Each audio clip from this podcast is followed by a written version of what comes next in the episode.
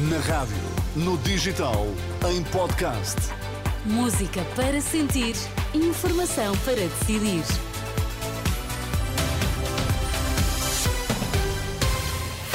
Antes da edição da noite, vamos às notícias em destaque esta hora. O Presidente da República decretou oficialmente a demissão do Governo, algo que entra em vigor a partir desta sexta. Lacerda Salles ter-se reunido com o filho de Marcelo Rebelo de Sousa a propósito do caso das gêmeas luso-brasileiras.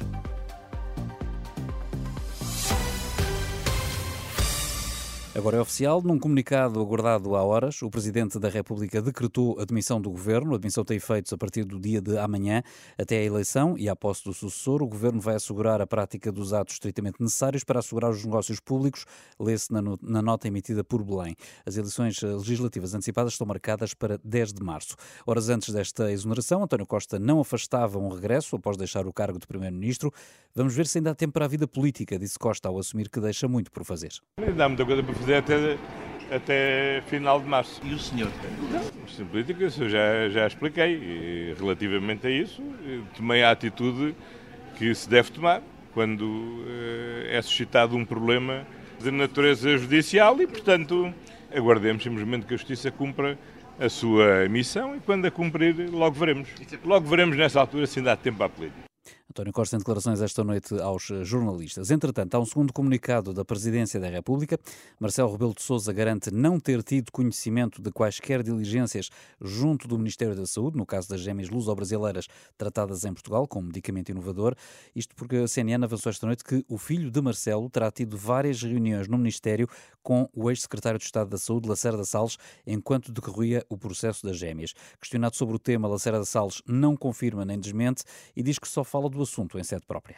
A sede própria é a IGAS e é o DIAP. E é aí que eu responderei, como é óbvio, respeitando aquilo que são, como lhe disse, os poderes e os tempos da justiça. Certo, mas nós temos essa informação de que, de que teve várias reuniões com o filho do presidente posso, Marcelo Rebelo de Sousa. Eu não lhe vou antecipar nada, que só poderei. Mas, mas é sabe óbvio, se teve ou não. Como é óbvio, há, há situações que eu só poderei, uh, em sede própria, DIAP. Mas não e... quer desmentir, pelo menos, uh, estas informações não, nem, que, nem, que, são muito graves? Nem desmentir, nem confirmar, porque são, são situações que só em sede própria é que devem ser tratadas.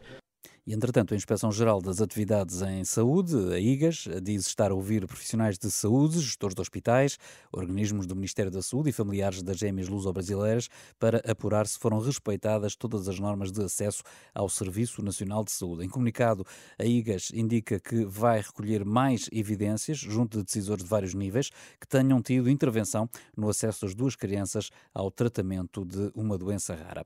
O Bloco de Esquerda promete responsabilizar o PS por, apesar de ter uma maioria absoluta, não ter tomado medidas que o Bloco defendia, nomeadamente na habitação e nas rendas.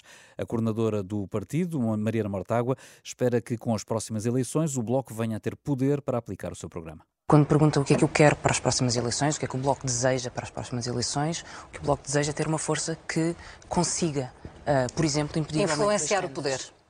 Mais do que influenciar o poder, queremos ter o poder para poder ter a força de aplicar as medidas que defendemos, o programa que defendemos e que, neste caso, o exemplo que dei, por exemplo, da habitação, de travar o aumento das rendas, como poderíamos dar muitos outros.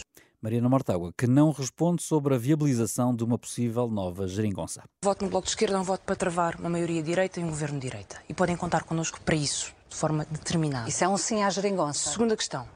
Haverá muito tempo para responder a essa pergunta. Mas neste momento eu sei uma coisa. Ontem, ontem, há um mês, houve uma maioria absoluta que se desfez num caos de casos e demissões, numa catástrofe social, no descrédito. Sem assumir as responsabilidades então, mas o seu adversário é o PS nestas eleições ou é a direita? A questão é o meu adversário é a crise na habitação. O meu adversário é a crise na saúde. E eu sei uma coisa: sempre que estivemos e que o Bloco de Esquerda esteve no, esteve no Parlamento e nas ruas a propor medidas para a habitação, teve a oposição determinada do Partido Socialista com a direita. Declarações de Mariana Mortágua, coordenadora do Bloco de Esquerda, esta noite em entrevista à CNN Portugal. Morreu Nuno Graciano, apresentador e empresário, tinha 54 anos, estava há cerca de um ano afastado da televisão. A família tinha informado ontem, através das redes sociais, que Nuno Graciano tinha sofrido um problema de saúde e estava internado. Hoje foi conhecida a notícia da sua morte. Já a seguir, a edição da noite.